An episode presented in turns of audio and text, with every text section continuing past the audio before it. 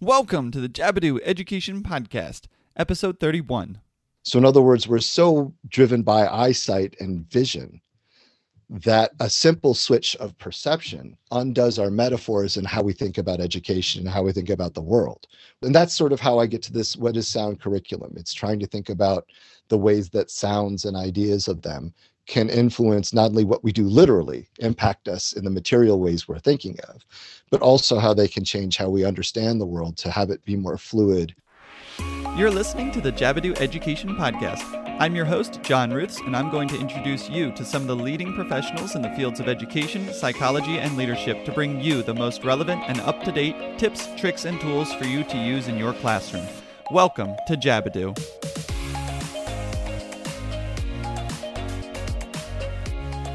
Hey, what's going on, teachers and educators? And man, do I have just a uh, a mind blowing episode today. Uh, I'm sitting down with Dr. Walter Gershon, and um, he just he he oozes passion, he oozes conviction, and it's just super captivating. Uh, and I just I think his brain is just on a completely another level from everyone else. Uh, he's just just the the way that he speaks and um, some of the theoretical constructs that he explains today. I'm sitting there just like this is just a completely new way of thinking. First of all, how did you get there? And two, how did your brain like wrap around this concept? And but he does it in in a very uh, clear way that I was able to follow and uh, hopefully uh, you know as as you're listening to this you, you're sitting there you're just kind of have that like jaw on the floor moment that I was as I was uh, listening to him speak. But uh, we go through a new uh, new field of study that he's kind of um, one of the front runners in, and it's this notion of sound curriculum, uh, and it's essentially how uh, sound is or is not used in education and kind of examining why that is. Um, and really it's it's more of a paradigm shift than anything, kind of shifting away from a visually centered classroom and exploring how an a uh, audio centered classroom might look. Um, and what are some things that we can take away from that? Because uh, as as he says in this episode, you know, learning does not stop in the classroom. Learning happens outside the classroom. Uh, so, some, what are some of the constructs that happen outside the classroom that we can bring back into the classroom, kind of with this uh, with this filter of what's the sound that's happening, but wrapping it all up in a way that looks through equity and fairness and decency and respect. So it's it's a super cool conversation. I'm so glad that I had this conversation with him and I hope you guys get some value out of it too. But before we dive into the episode, just wanted to remind you that couple things. Uh, one, if you would like to help support this podcast, I would just be so thrilled. Uh, you can do that in two ways. First is we've got some Jabadoo original T-shirts. Uh, if you want to go check those out, those are linked up in the show notes, uh, which can be found at jabadoo.com slash show 31. Uh, but we just threw um, some really cool quotes that are meaningful for teachers. Uh, put them on a t-shirt and you can now show off your teacher pride wherever you go. Uh, so check those out. Or you could also uh, go to any of the books that are mentioned in any of our episodes if they uh, are sounding like a book that you might want to purchase, if you use the affiliate link in our show notes, uh, that'll just give a kickback to us and help support all the production costs that go into making this podcast. Number two is we would love to have you join our Facebook group. Uh, you can check that out, facebook.com slash groups slash Jabadoo. Or if you just want to go to a Facebook, or if you just want to go to the show notes page, again, show 31, jabadoo.com slash show 31. Uh, there's a link for the Facebook group there on the show notes. And last but not least, if you would like to sign up for our email newsletter, uh, right now this is just a reminder that the episodes are releasing, so you get a nice little reminder there sent to your email. But in the future, uh, we hope to be doing some more stuff, so uh, it will also keep you updated on everything that's happening in the world of Jabadoo. So uh, if you would like to sign up for that, there's a spot there on, you guessed it, the show notes page. so check that out, jabadoo.com slash show 31. All right, let's get into my fantastic, mind blowing conversation with Dr. Walter Gershon. All right, on today's episode of the Jabadoo Education Podcast, I am sitting down with Walter Gershon, Associate Professor of Critical Foundations of Education in the Department of Language and Literacy and Sociocultural Education at the University of Rowan in the state of New Jersey in the country of the United States, which is a play on what we were talking about before I hit the record button there. But uh, yeah, Dr. Gershon, thank you so much for joining me today. How are you? Fine, thank you. Please call me Walter. It's just Walter. Fun. Walter. I appreciate that. Yeah. Um, so we uh, we got linked up um, a couple couple months ago, but uh, it's been back and forth a little bit, uh, and now here we are in the middle of uh, snowmageddon outside for me. So if we uh, if we cut off a, a little bit uh, here and there, hopefully it doesn't uh, become too choppy. But that would be the reason uh, for the listener if this becomes uh, kind of choppy. But anyway, I digress. Um, yes, sound studies is, is kind of uh, your forte and, and what we uh, decided we were going to chat about today, even though you, uh, uh, as well as a bunch of different professors that I've had on, just have multiple different avenues that you're working in. Um, so we we might touch on a bunch of different things, but this this idea of sound curriculum and sound studies in education is fascinating for me and, and for you because we're both musicians so you know there's there's definitely a tie in there but let's go back. I always like to start every episode from the beginning. So who was walter uh, the student? What was your uh, you know just experience in education as a as a student uh, and then what led you down the path that you are now? Um so I, as a student, I grew up in and around the Washington, D.C. area. So I was sort of born in that area and then ended up going to school uh, in and around D.C. I spent maybe three years of my young life uh, in a private school in the area, and the rest has been public schooling for me. Um, the uh, I went to local elementary schools and high schools and those kind of things. Um, but as I like to tell people, local high schools around Washington D.C. are some of the best high schools in the world. And so one of the questions that I have as an educator, um, even though school is not my necessarily favorite thing, so the idea that I'm a professor of education would probably surprise a lot of my high school teachers, let alone uh, people who had me younger. Um, but the uh, the idea that um, that schooling is so excellent in some places because the area decides what uh, how schools function and the degree to which they have access to certain things, et cetera, rather than systems. Um, so a question I continually ask myself is, why are these things not available for everyone all the time if it's mm-hmm. indeed a public mm-hmm. system and to some degree equitable? And the answer is, of course, it's not, and that's why we're here, et cetera. Yeah. Um, yeah. And so uh, how I got into education um, was I just kind of fell into it. it, it and uh, to be clear, I lived a life where I had the privilege of just falling into an occupation, which is another yeah, yeah. set of understandings that implies that I was able to go to college. I was able to somehow afford and put those things together. I was able to graduate. I was able to graduate not as an educator. So my undergraduate degree is in East Asian Studies. Um, and then somehow still be able to become a teacher um, over time.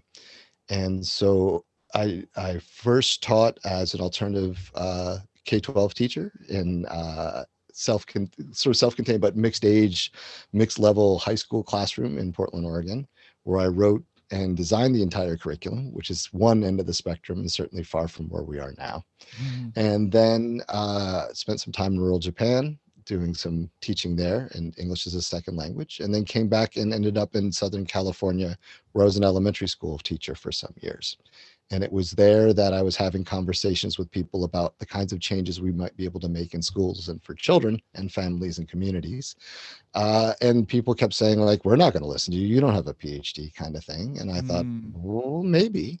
But I put it to the side and literally fell in. I had a conversation with someone once who said it might be a good idea and i just happened to apply and get in i really just applied to one school took my GREs like right before i applied and got in so the idea that we have dispositions as educators and you're the kind of person who had to like line your animals up as a young person and teach uh-huh. them or any of these other kind of stories we tell ourselves as educators are important to remember that although they're often true a lot of us end up in really caring about children and about places and ideas through a variety of pathways and all of them are important as long as we end up in a place where we're treating children with respect and dignity and hoping that knowledge gets passed along in a way that's comfortable as much as possible along you know as well yeah that kind of stuff yeah yeah, yeah.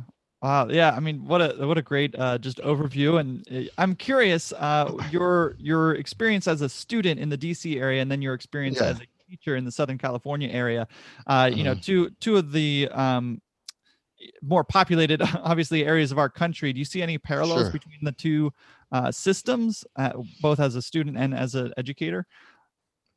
Yes, I mean to to begin with, m- all of education is possible in the United States because of the way we think about what education means and how it should function. So, as one sort of uh, surface level, but actually kind of deep set of understandings at the same time, we really believe in educational winners and losers. So, we really care about, for example, a success failure binary in schools, right? Mm. And we really strive hard to make sure that everyone can be successful. But the reality is, as long as we have a success failure binary, we need to have people fail in order that others can succeed. Otherwise, their success Mm. doesn't mean anything and their failure is not something they can grow out of, right? So, given that set of framings, um, it's not surprising that some areas succeed and some don't. Um, and so, one of the ways, and and and by saying an area doesn't succeed, I don't mean that they aren't successful. And this is part of what I'm getting at, um, is that I I've not met children and families who are unsuccessful. I've not met communities that did not care about their children, right? Right. I mean, I'm second generation and third generation. My grandparents certainly cared very much about this. Yeah. And the first uh, generation and new arrivals I meet are the same no matter where I am.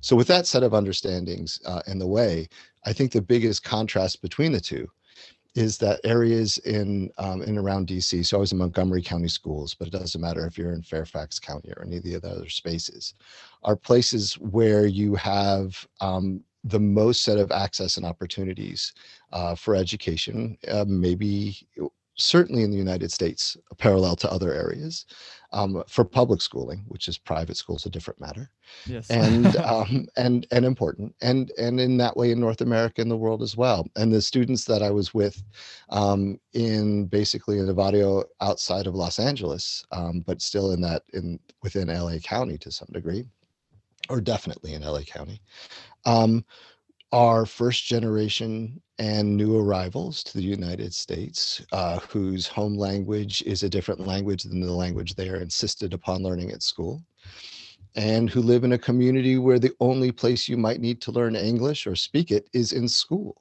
Otherwise, it's kind of not worthwhile to have, right? Like the second I left the community I was working with, if I didn't have at least a slight knowledge of how Spanish functions, it's spoken and writ- uh, uh, and listening, I would not only not have been able to communicate with people's parents, and my Spanish is horrible, but but to be yeah but but yeah but to be clear i know that the deficit is on my end not on the community end so in other words i think the difference is much more how we perceive communities and the way in which people are treated and the ways in which we pretend things are equal when they're not accessible than it is much more anything else right like Hmm. kids did stupid things that kids do right like you know and i That's did not going to stupid be. Yeah, right that's that's every school, right? Right. And I did stupid things that I did as a kid. So, in other words, the difference was primarily on how we were perceived and the kinds of education we received in larger systemic ways than it was anything to do with actual individuals or, or communities or families with whom I worked. Um, and that's that's probably how I think about it. Uh, I just I'm not sure if it's your uh, your silky baritone voice or what, but I'm just I'm I'm invested in you. I just want to hear more of you talking. Well, Uh, so let's this. I mean that's that's just fantastic. I love all of your uh, input and insight into um, you know some of these disparities that have been brought to light uh, more recently uh, in the last couple you know in the last year or so here uh, amidst the the epidemic. Um, but let's let's go into now your your field of study which i am super fascinated about. Like i, th- I think i said earlier as as a music teacher this idea of sound curriculum. Uh, and i read a little bit of you wrote a book uh, helped to author a book all about sound curriculum uh, Mm. and how sound plays into our education system and classroom experience and all that. Uh, and the one thing that um, kind of stuck out to me I, I wrote it down because uh, it it was just so- cool. Uh, sounds are felt as much as they are orally experienced, uh, which I'm not sure if that plays into um, how like if you're listening to a song, you you feel it in your whole body. At least for me, like you can get so invested into a music. It's not just a an oral experience, but you can actually, uh, mm-hmm. You know, feel that in in your bones, as they say. So, yeah. uh, where where did this interest come from in, in sound curriculum for you? Where where did that start? And uh, you know, because it's it's a newer emerging field of studies field of study. So, uh, where did that start for you? Yeah. So uh, I'll answer that question and then sort of flip it backwards to answer like what it is and, and how I conceptualize it so we can have a, a, a talk about those sort of things that are, are of interest. Um, so I was um, basically orally like uh, aware of things through my ears as opposed to oral. I'm saying oral, yes. but I have a slight winter sound in my face. yeah, exactly. Um, so I've always been aurally located and attentive in a particular way that is common among a lot of people who end up um, paying attention to music in their lives at some point.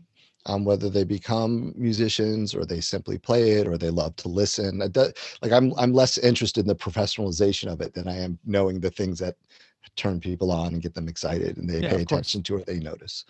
Um, and so I was one of those kids, right? So I started piano lessons very young, at like three, something like mm. that. Um, uh, and the family story is that I sat down the piano, touched the keys a few times, and started crying immediately because I couldn't make it make the sounds that everyone oh. else was making at a piano. And I didn't understand at three, like it would require time and effort. I just watched many adults walk up to pianos.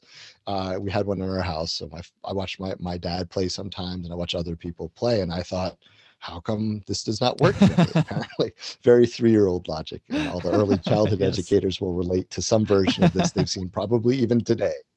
Um, so so that's it. So i was uh, i was playing and studying music um, not formally as some people do so I, I don't have a degree in music um, but uh, as you can see probably from the instruments arranged around me yeah. Uh, got a couple I, bongos and djembes. Yeah. Yeah yeah. So um so i was a afro-caribbean i'm an afro-caribbean percussionist um, and a saxophonist and i was a saxophonist first. So um i've been doing that now for a long time. Actually as i think about it this is my 40th year playing saxophone, something ridiculous like that.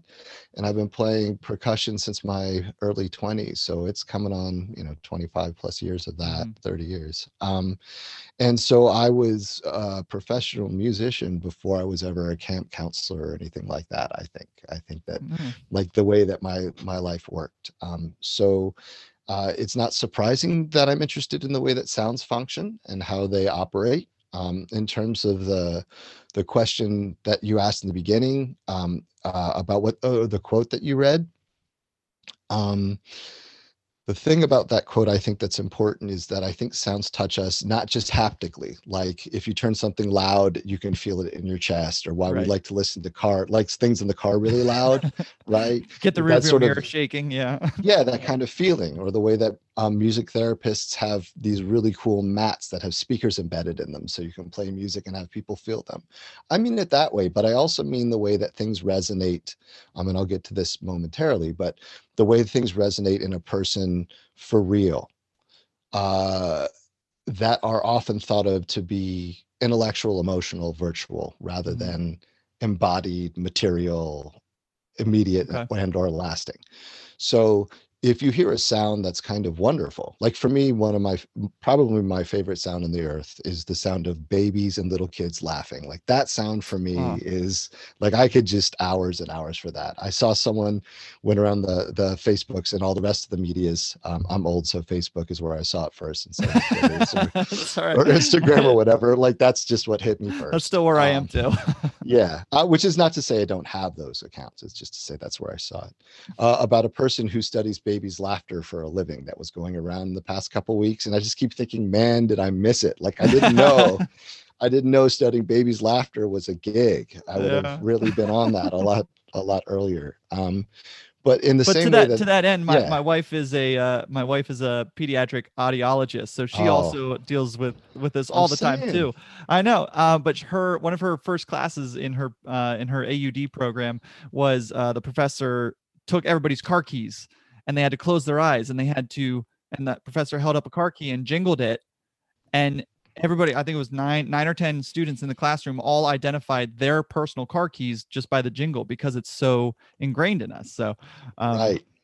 So there's that sense of things but there's also like the way someone's words stick with you or the way a sound that upsets you or makes you pleased is there. So what i mean is i mean it in a literal and a metaphorical sense and then that's sort of how i operate with this question of sound and curriculum and other things. Um, very briefly on curriculum we often i know you've had other people in here who are curriculum studies people and yeah. in fact you're kind of figuring out that we're all interconnected uh, in some ways of course. Um, so the fields that i'm in um, which are subfields of education that are not important to the conversation other than to say that these fields allow me to conceptualize what I think curriculum is in a particular way that is echoing probably what people said before and also um, uh, different than what we mean when I say curriculum. So when we talk about curriculum, it's usually the formal curriculum, the knowledge mm-hmm. students are intended to learn in school, right? Textbooks, teachers' guides, assessments, standards, objectives, all that. So when I go to teach a class on curriculum, as I am now, most of the students are just mainly dreading it. They can't figure out why they'd spend a semester thinking about what curriculum is or how it functions. They already know how to do it. How much more curriculum development and planning do you need as a graduate student? You know, that kind of thought. Yeah. Um, but curriculum for the ways in which I think about it uh, and have been taught to think about it through these fields um, through hundreds of years of traditions, really, is the idea that if you learn things, you learn them not just in school so any interaction can become an, a knowledge or educational interaction. Of course, yeah. Um, in the same way, lifelong learning is sort of silly because not lifelong. Always are. right is death. So like you know like there's just there's yeah. right so so like these kind of things that we say regularly that when you think about it you think like really? That's sort of an odd thing to do. Um, so in the same way that we learn things not uh, like most of the most important lessons i've learned in life i didn't learn in school. And that part of that is that i'm old. And part of that right?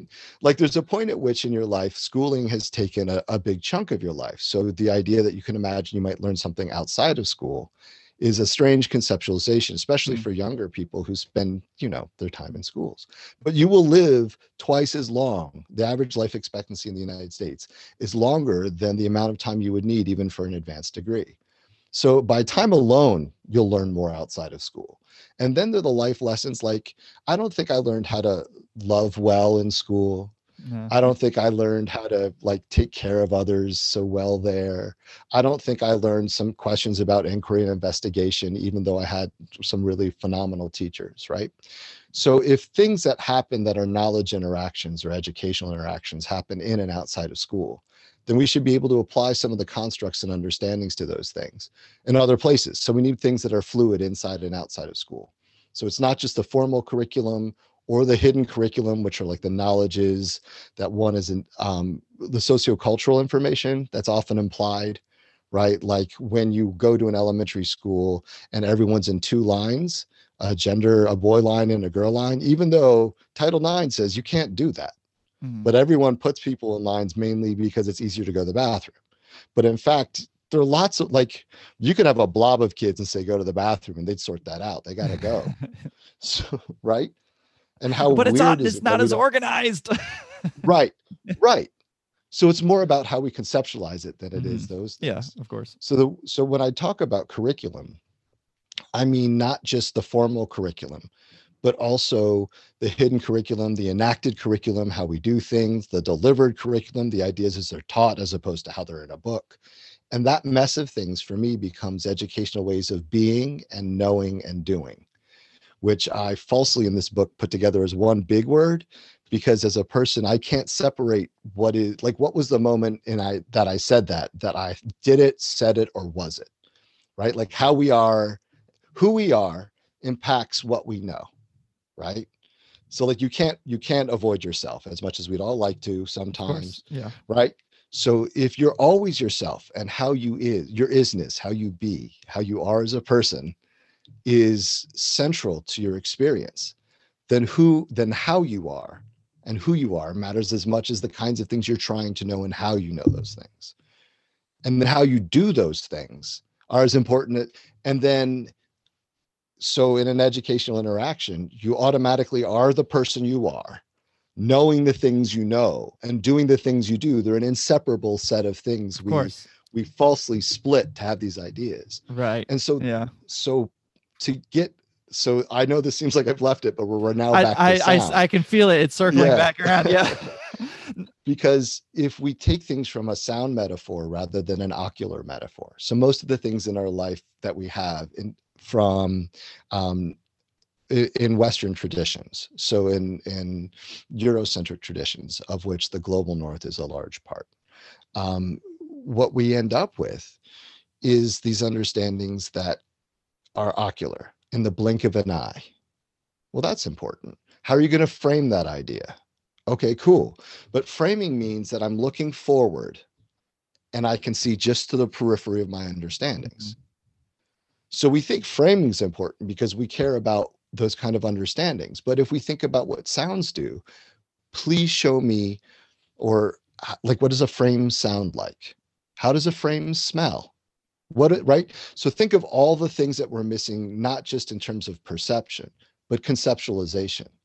So in other words we're so driven by eyesight and vision that a simple switch of perception undoes our metaphors and how we think about education mm-hmm. and how we think about the world which means like if it only takes moving from one sense to another to undo most of what we say perhaps Yeah. we should start thinking with different metaphors and that's sort of how i get to this what is sound curriculum it's trying to think about the ways that sounds and ideas of them can influence not only what we do literally impact us in the material ways we're thinking of but also how they can change how we understand the world to have it be more fluid towards Hmm. ways of attention um, and specifically i'm also interested very much in questions of listening so what does it mean if the center of being a teacher isn't seeing what happens, but hearing what happens or listening to someone else? Like, how does that change things? What does it mean if we're caring more about how we're attuned to something than the correctness of it? Mm. Right.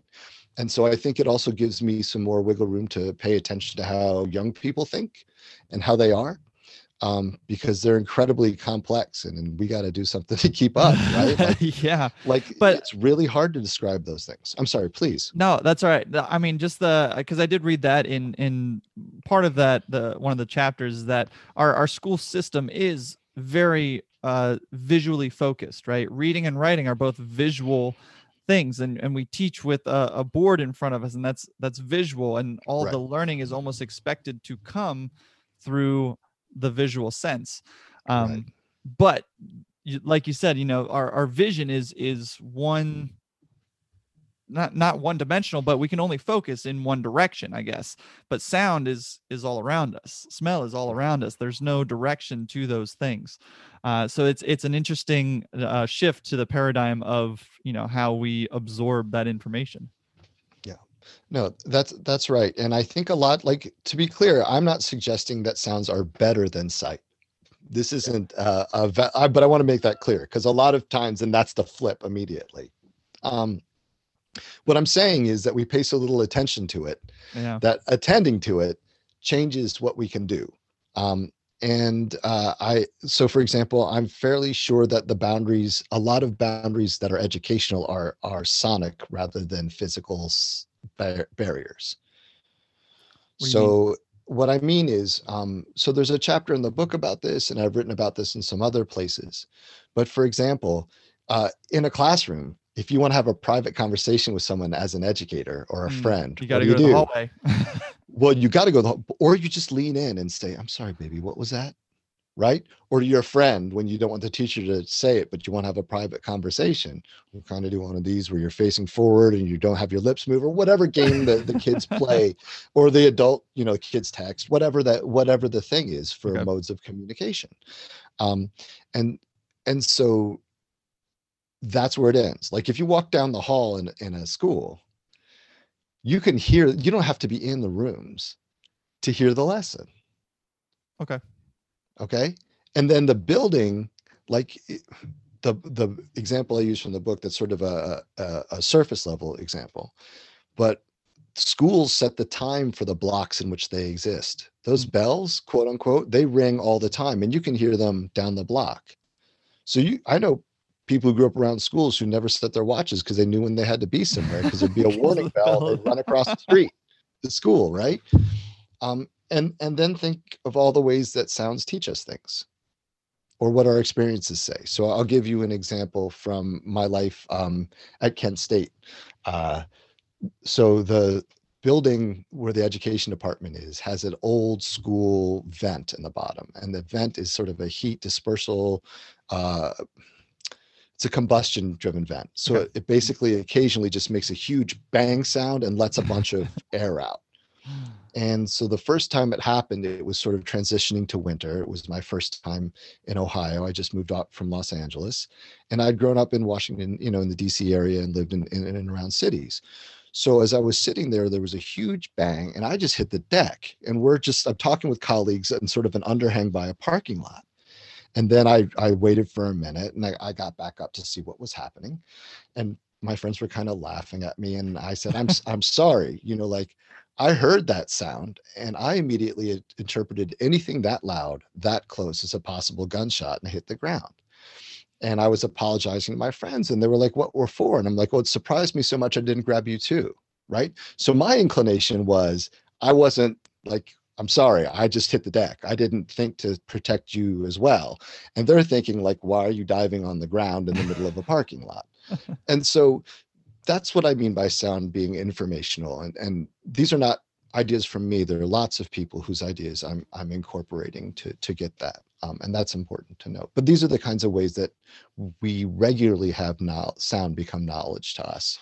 Um, and we may not figure it out as well. So not just words and ideas, but also experiences and and sounds. Yeah, of course. Um, yeah, and like you know, as as a music teacher, that that's very natural to me. But uh, the the one thing that um, you know, I guess I, I'm I'm as I as I was trying to prepare for our conversation, I was having difficulty trying to figure out what we were actually going to talk about in this because um, it is it's just such a uh, a unique um, angle in which to uh, view our schooling days right? Um and it, it's kind of hard to relate it to anything else i think is is where i'm i'm trying to have uh is where i'm Yeah. coming up with some difficulties you know um Yeah.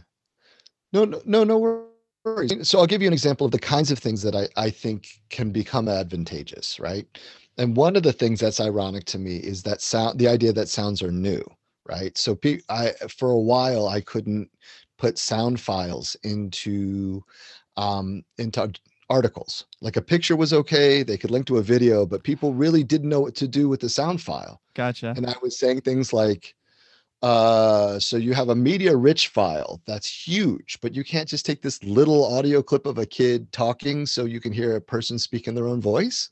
And they said no. So the idea to me that we could do like video in public places and post them, but somehow hadn't progressed to the point where we could do radio that way, even though we've been doing radio and recording audio for a hundred years still like right so that's that's about our perception so one of the kinds of curriculum that's um, that we speak to sometimes in curriculum studies is the null curriculum like that's which noticeable for its absence Okay. and so so for example um, in, in another book i wrote i gave one of the examples i often give to students and i still do even though sometimes they read this with me um, and and that is um, i ask them to please name as quickly as they can all the famous women scientists they could possibly name Hmm. if i take away goodall jane goodall and marie curie and i start a stopwatch and i go ready go and Phew. it often drags for a while.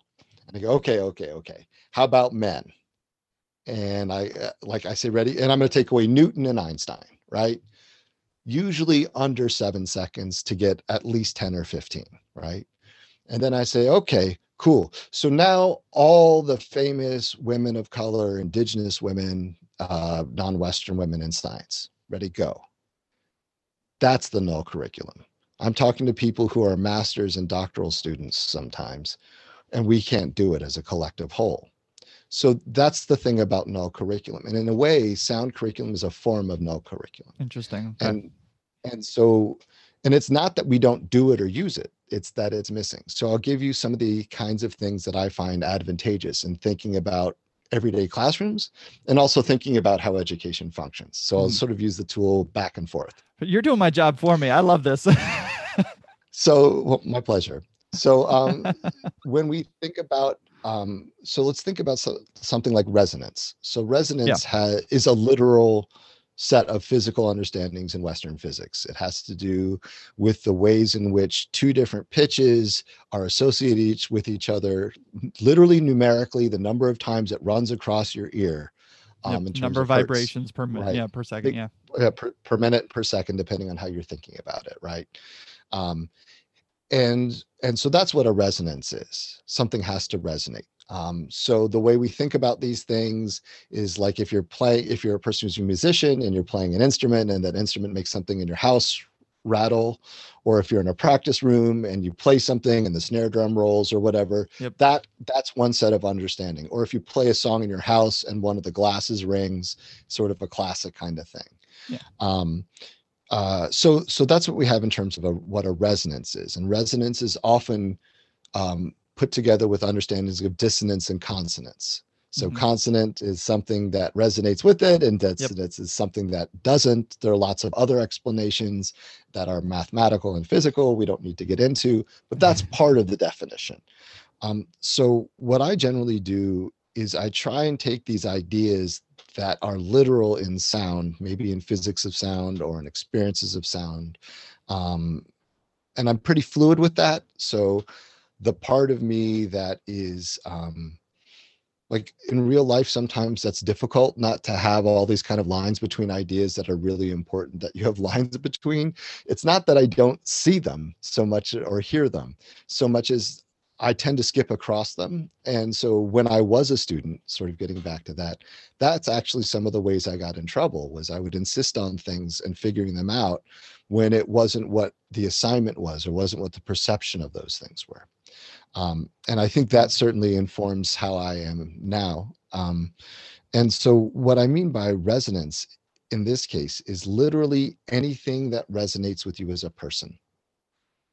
So, I kind of start with this idea that everything vibrates or it oscillates, right? Yep. And I mean that literally and I mean it metaphorically.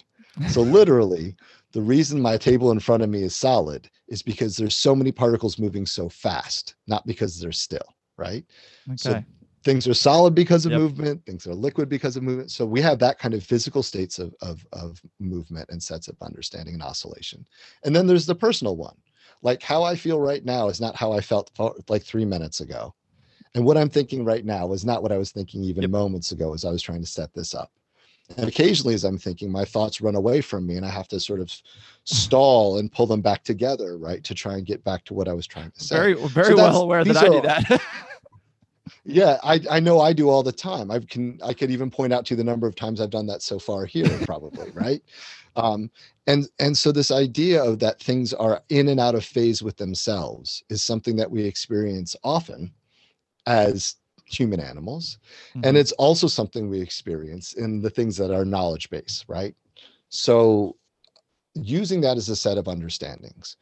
If we remove the need for something to be consonant and dissonant, which I'll come back to momentarily, then anything, literally anything we can name that's a thing, can resonate with any other thing. Sure. So today's a snow day, and so it's a great day for this example. Doesn't matter how old people are, if you're in a classroom and snow begins to fall, someone will talk about it. And if the kids are either um well it doesn't really matter. I've seen students of all ages including adults like in I'll the middle of stop right like stop and like want to look out the window. And sometimes young kids will get out of their seats and sometimes high school kids will get out of their seats and sometimes adults will get out of their seats because they want to see the snow. Um and so what we do as educators is we say the boundaries of our understanding are that which i had in mind and that the degree to which you can do that thing doesn't matter what it is, Okay. right so part of it is if you behave differently than someone has in mind you're behaving poorly you're off task you're Gotcha. not doing your job right Consonant. right partially the consonants, and we'll get to that in a second. But if you run to the window, right, the question, if the question is not why are they interrupting the lesson running the window, but why are they running the window? What resonates with you out there? Then it's a whole different conversation. Why are you at the window? Oh, it's snowing. Okay, mm-hmm. so what is it about snow? What did you see? What did right? It can be about an imaginary. It can be about a moment. It honors people where they live, etc. And so if we start conceptualizing understandings in that way, to your point, it starts changing what we do. And then in terms of what's consonant and dissonant, we actually start wanting things that are less standardized and less consonant because like a musical extension of chord if you want to use that metaphor or any other one the more dissonance you have in a structure the greater con- chances you have that someone will resonate with that thing so if you only have one way to do things you're going to have a certain kind of consonance, but it might be a forced consonance and it provides less opportunities. Where if you have multiple ways of doing things within whatever it is you're doing, and any of them one might be honored with those things or something else and it encourages that set of other understandings you're going to have a better chance of having someone resonate with that thing even if it's built on something that might not seem to go together. And so these are the kinds of ways that i'm thinking about how sounds function how they function for me as a researcher in education and the kinds of things that they do for me as a scholar right? So um, like I go to classrooms and I put a bunch of microphones up and have kids talk and work and have them interview each other and then take all that information in and listen to it and then bring it back to them and we think about what these things mean together. So it provides me a, an actual tool. It provides me a pedagogical tool, but it also allows me a set of language to get to ways of more comp from for me sort of comp- necessarily complicated things that doesn't let them relate in a singular. There's no frame I can't say this is in or out. I can point a hmm. point of direction. I can talk about the quality of it. I can say this isn't what I had in mind. I can say that the thing that you did is not the thing I meant to do. And I can see how this resonates with you, even if I don't use that language. I can say, I can see how you got there, but it's not right. the assignment, right? Right. And then as a professor of education, what it means is that if a student brings me an assignment, that's not the assignment I had on the syllabus, even though we reviewed it. I'm still going to grade the assignment that they gave me. They put time and effort into it. They thought about it. That's what they wanted to give me. And until the last moment when they realized it wasn't what they had in mind, it was right. Like it was only yeah. not okay to the moment when it when my perception hits it. So these are the okay. kinds of flexibilities that I think might be possible, um, and why I think it's of value. Um, if nothing else, as a set of tools to push back at how we regularly conceptualize things, to give us another set of understandings where we might think about the world otherwise and help us better understand like the really amazing things that young people do when they learn. Yeah. Uh, just so many great analogies in there uh, between sound and uh, just learning um and but yeah going going back to that that i think the concept that sound I'm I'm trying to create like a visualiza- visualization here, like sound again, going back to yeah, creating a visualization, mm-hmm. right? Sure. Um, but sound sound is circular. Sound is around us, and uh, it the this idea of resonance. And I loved how you said um, you know, if there's only one way of doing things in your classroom, you're only going to resonate with a certain number of students in that way. Whereas right. you open up different strategies, different uh, avenues, different things that students are able to do, all of a sudden you have the opportunity to resonate then with more and more students in your classroom, and ultimately you get to reach students in different ways. Uh, and that it all it all ties back in a good analogy to uh, the sound uh, that's all around us. I mean, it, I love it. And as, as, we're thinking about what consonance is, the other thing that happens is if you insist on a consonance, then you are talking about how that's framed, and your job becomes primarily watching the boundaries of that. Hmm. That's not to say that there aren't things that need to happen in a specific way. Of course. I don't. I don't mean this in in a kind of. this is not like, anarchy. well, you know, it, like it, it could be, but I, I you know, um, anarchy is a different conversation and i'm not um, but i think it is worth noting that anarchists believe in self-organization rather than outside organization. So the understandings that we have about like these sort of ways that we do things are fairly interesting when you talk to to that level of conversation. Um, but in terms of the consonance of things if you insist on a consonance and you insist on having it work in a particular way then you're you're stuck with those boundaries and and we need to have those boundaries at times. So you know like for example i there is no physical or verbal violence in a classroom where i teach and the people who decide that are the human beings who feel like they've been impacted by that. That's not my decision. Mm. my decision is the set of parameters. My decision is not how that is perceived um, so I do think limits are important, and you can't have ethics without limits. And there are all these kind of things that are very important. So I don't wish to say that this is without boundaries or without proceed. Like you know what I mean? Like these these conversations can get away from what's possible. Um, at the same time, we don't want to be too limiting with it. To your about the sets of understandings, right? And what is consonant or what can be consonant is sometimes really important right? Like so do you want to figure out like are we agreed on this or not? How are we going to do this? Um i yeah. i yeah no uh, please it, go ahead. I, it's just it i'm in my head i'm i'm tying in a couple different things. Uh one i just recently it might have been uh last week's episode where um we were chatting about uh kagan structures if you if you're familiar of of that um training but uh you start the year off with a uh an, an agreement between you and your students that you create together uh, of different rules of your classroom and you set the year up from the beginning with consonants in mind. Uh, and i just I, I had to tie that parallel in right there. Yeah no it's really i'm, smiling uh, because that's a very kind of old school thing to do right? Like what are you going to do? We're going to put the class rules on we're going to decide them together we're going to sign it right which is in fact what I, I used to do when I taught fourth and fifth grades, was part of the constant part of history was the the gig and people were thinking all the time about ways to have historical events be more meaningful right and the mm-hmm. constitution now and then uh, is not an insignificant document for yeah. us and so i we had a class constitution was what I came. That's I don't know. Some kid at, it's, at some point, some kid came up with it, and I just was like, "Cool, sure, whatever." Like, not in a negative way, but in a whatever you want to call them, I'm down with kind of way. And so we decided the rules, and in usual teacher fashion, I front loaded them with the only rule I care about, which is no physical or verbal violence. And then after that, like that's the only rule I insisted on. All other rules anyone else could come up with. And basically we're variants of that, but whatever. And and and I don't mean that negatively. I mean like that's the, that's the idea. That's the root. Yeah. That's the core. Right. I mean the the the but whatever isn't dismissing what the children did. It's meant to say like it's whatever they do would be just fine um, because they talk about it and agree upon it. And then, okay, right? Like if they were like, every day you give us a million dollars, I would have been like, okay, make sure I'm a millionaire up front and I'm happy to, right?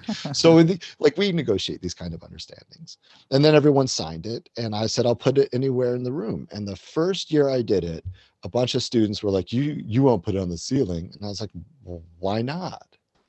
And they're like, seriously? I was like, yeah. So, um, fire codes, you know, we had to move them, I guess.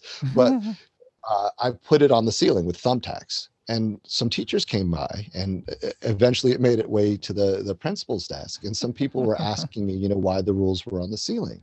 And I said, I, I don't know if you notice how many times during a day a young person puts their head back and just stares at the ceiling. right? I mean, not so much the the kind of things that, that people used to do when I was a kid, like throwing pencils and stuff in the ceiling, but more like I've I've caught kids in the middle of talking when they're just bored of me droning on, like counting the number of tiles or the uh-huh. number of dots in one of the tiles or whatever. So when they lean back, what's wrong with their eyes going across the rules of the classroom? I guarantee you they're going to see it more there than on the walls. And so that's the that's kind of thing yeah. I'm talking about like what are the ways we can use our understanding to set parameters for care and justice in ways that help us help children and help help us understand them and help them understand us? Yeah. And still do it all under the sound umbrella. Right. Right. Um, um I, I think the only thing i would say to add to that idea is that i i think it's important when we work with ideas to, to take them to remember what they mean literally and not hold on to them too literally and at the same time pay attention to when it matters. Like when does it matter that it's a metaphor or not right?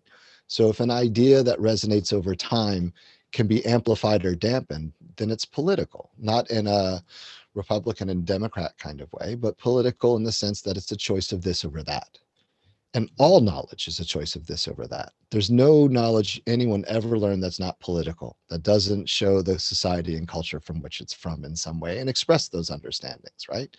Course, so what yeah. you end up with is the resonances that are most meaningful to the individuals and groups that are parts of those understandings. And so what that means for us as we start to think about what is a resonance and how it works is that it also can be amplified or dampened so the mm-hmm. reason I know about something and maybe other people don't is not because it was crushed, but because it was dampened. And other things are intentionally amplified. Mm-hmm. And so if we start thinking about how we understand ideas as being amplified or dampened, even in a conversation right now that's a it's a contemporary conversation about a number of things, not least of which is health in a pandemic, mm-hmm. the structure and nature of a society, and all these other kinds of things we're thinking about then this provides us another metaphor. Oh, yeah, no, the reason you don't know that is because that was, or the reason you heard that so well is because it's been amplified everywhere into what are they called? Oh, echo chambers, right? Like, so all of a sudden, our sets of understandings about what's echoed and not, and these kind of things. And if you notice right now, we're talking about resonances a lot for the past couple, three years, actually. And so it's interesting to watch how sound language becomes part of things. And then what sound language does that's negative right? So there are whole different kinds of worlds that can be excused through sound ideas that that can be problematic. So so I guess what I'm saying is it's for me fascinating and I spend a lot of time spending it in different ways, but I want to be cautious with it as well, right? Like it's not yes, like, yeah. oh, sounds the answer, right? Like that's, that's really super da- or I recorded it, it must be real, right? Like these are problems across the board. So yeah, but I mean it, it's still the I, I love the um you know obviously the the study that you're doing and the work that you're doing is not for the analogy but the analogy itself is uh, really helpful for me that that notion of resonance and and consonance and what's uh, vibing if you would right. uh, with your students um, and just using uh, sound as a uh, as an analogy for uh, a very visually focused classroom is just is it's a nice little um, like I said, just a, a new way to view uh, you know the paradigm which is education. So um, i'm looking at the time and i'm thinking we're probably about time to wrap up here but this has just been I, my mind is is going all sorts of different directions. Um, and i i just want to thank you so much. I mean you you're just you're fantastic to listen to. Is there anything you wanted to touch on before uh, we wrap up here? There there are a couple little things i wanted to touch on. Yes please. Um, one is this idea that um, if you're interested in this work or these kinds of things are of interest, uh, I keep pages at both ResearchGate and academia.edu, which are places set up for scholars to have research posted around firewalls. Um, so I do that. Uh, and you can just look my name Walter Gershon up on either one, and I pop up in both places. Yeah, we'll um, have a link in the show notes as well. Then Oh, thank you. And yeah. then um, anyone who wishes to come think about these and other sorts of ideas yeah. as they relate to questions of justice and care for young people, I coordinate our master's program in urban education and uh, community studies at Rowan. And so find me via email. We'd love to see you. Uh, and we'd love to have you at Rowan. And I think I'm just appreciative of anyone who listened to this whole thing. Thank you yeah. so much for sticking through. Me too. yeah, I appreciate it. No, that's awesome. And and like I said, any anything that, uh, as always, anything that we've talked about that uh, has a link that we can link to, we will make sure that that is in the show notes. So, um, yeah, this has been just mind blowing for me. Uh, let's move then over to uh, our exit ticket questions. These are the same four questions that I end every interview Perfect. with. And the first one is Do you have a book recommendation for teachers to go read? It can be anything, just a book that you think every teacher should have on their bookshelf. I've I have two books and they're both free and available online and neither of them are new.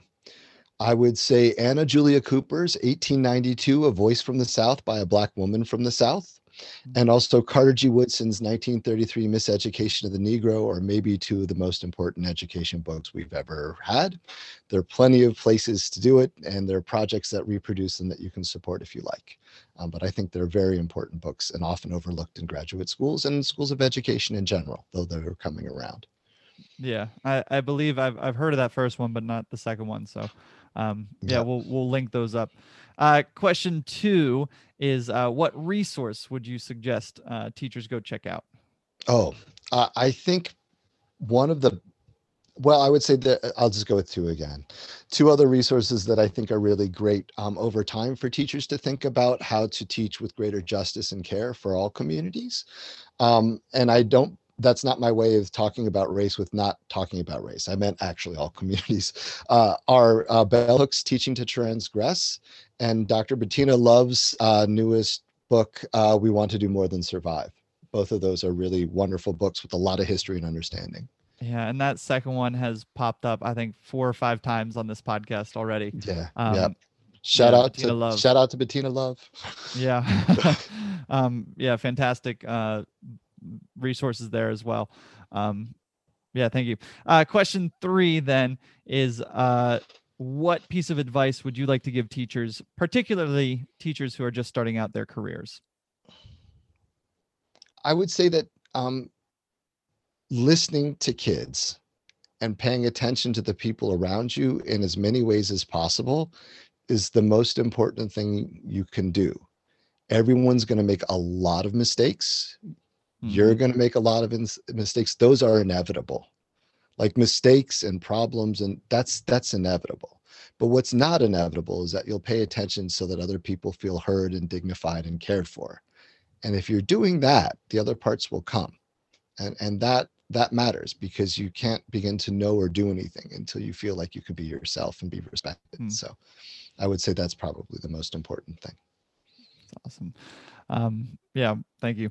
And then the last one is we, we will link everything in the show notes, like I said. But uh, if anybody wants to reach out to you personally uh, on social media or email, uh, where would be the best place to send them? Yeah, I have a Twitter feed uh, that I don't use very often but it's it's my name. Um, but if you wanted to to have a conversation or talk, the best way to find me is via email, uh, which is um, Gershon at uh, at rowan.edu, and I'd be happy to uh, to have conversations about this or anything else that's related to questions of care and justice in kids and sound or not sound. The other part's actually really important yeah, yeah. No, I, I appreciate that.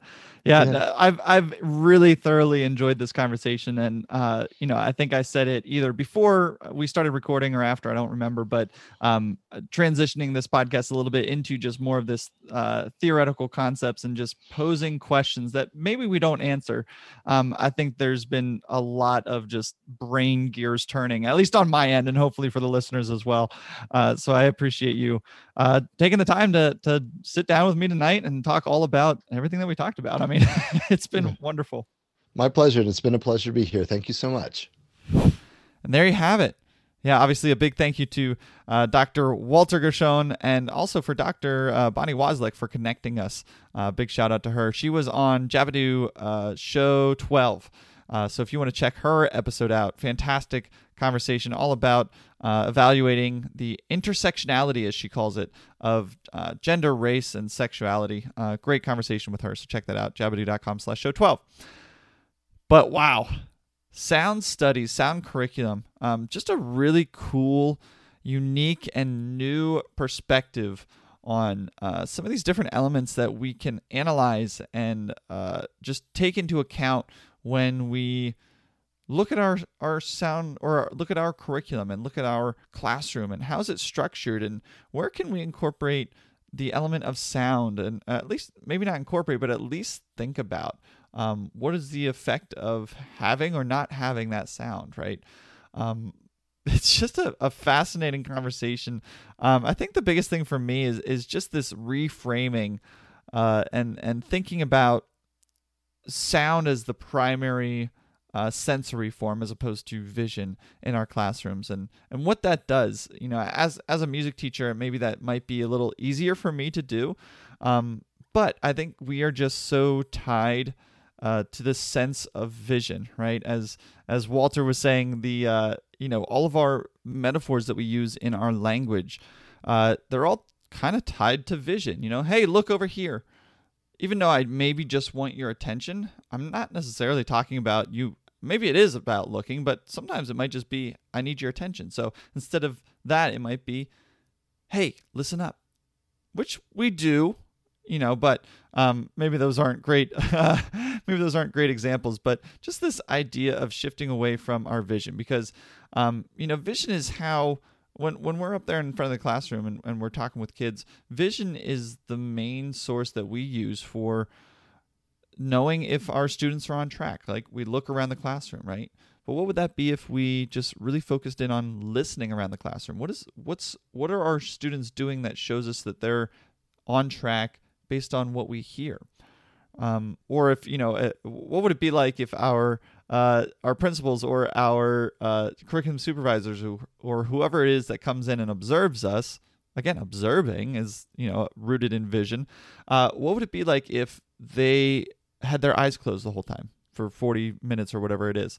And all they had all they could do to uh, observe us would be to listen. What would that be like? Um, just some really cool like i said reframing of some concepts that uh, we might not think about. And you know hopefully that's that's what you got out of this podcast is it's just giving you something to think about that you've never thought about before. Um, and there's definitely some value in that. So uh, I hope you did get some value out of this conversation. Uh, but before I set you loose, I just wanted to, wanted to remind you of a couple things. Um, one, go check out the show notes. Everything that we talked about on this episode, you can find on our show notes page, jabadoo.com slash show 31. You will also find links to sign up for our email newsletter. Uh, if you want to stay up to date on all of the episodes that are coming out, it gives you a short little preview as to what those episodes are about. Uh, but in the future, uh, hopefully, it'll keep you up to date on everything that's happening in the world of Jabadoo as we expand uh, past this podcast. So, uh, would love for you to link up with us through uh, your email. You could also check out our Facebook group, either jabadoo.com or excuse me, either facebook.com slash group slash jabadoo or you guessed it, there's a link there on our show notes page. And last but not least, if you want to support this podcast uh, in any means, um, you can do that two ways. One is we've got some Jabadoo original teacher tees, which are just some great uh, quotes that we've thrown on a t shirt a great way for you to show off your teacher pride, as I like to say. Um, or if you hear a book that you're interested in purchasing, if you go down to the bottom of each of the show notes that you heard the book on, uh, we've got links to, we've got some affiliate links that if you purchase through that link, it'll just give us a little kickback. So those would be two ways for you to support us and all the production costs that go into uh, making these episodes for you. So, like I said, as always, I hope you got some value out of this. I hope you're enjoying these episodes. Um, but until next time, go teach. Thank you so much for listening to the Jabadoo Education Podcast. If you enjoyed this episode and you want to hear more evidence based strategies for improving your educational career, go ahead and click that subscribe button so you can get the next episode as soon as it is released. If you think this information was beneficial and you think more teachers should hear it, the greatest compliment you can give us is to share this episode with a colleague, either through a text message, email, or social media. And last but not least, if you think more teachers need to hear more of what we are talking about, please go leave us a five star rating and review on your platform of choice, and that will simply let the algorithm know that you are finding value in this content, and it will help boost our show to the top of the list when people search for education shows. Thank you, I appreciate you, and I will see you on the next episode of the Jabadoo Education Podcast.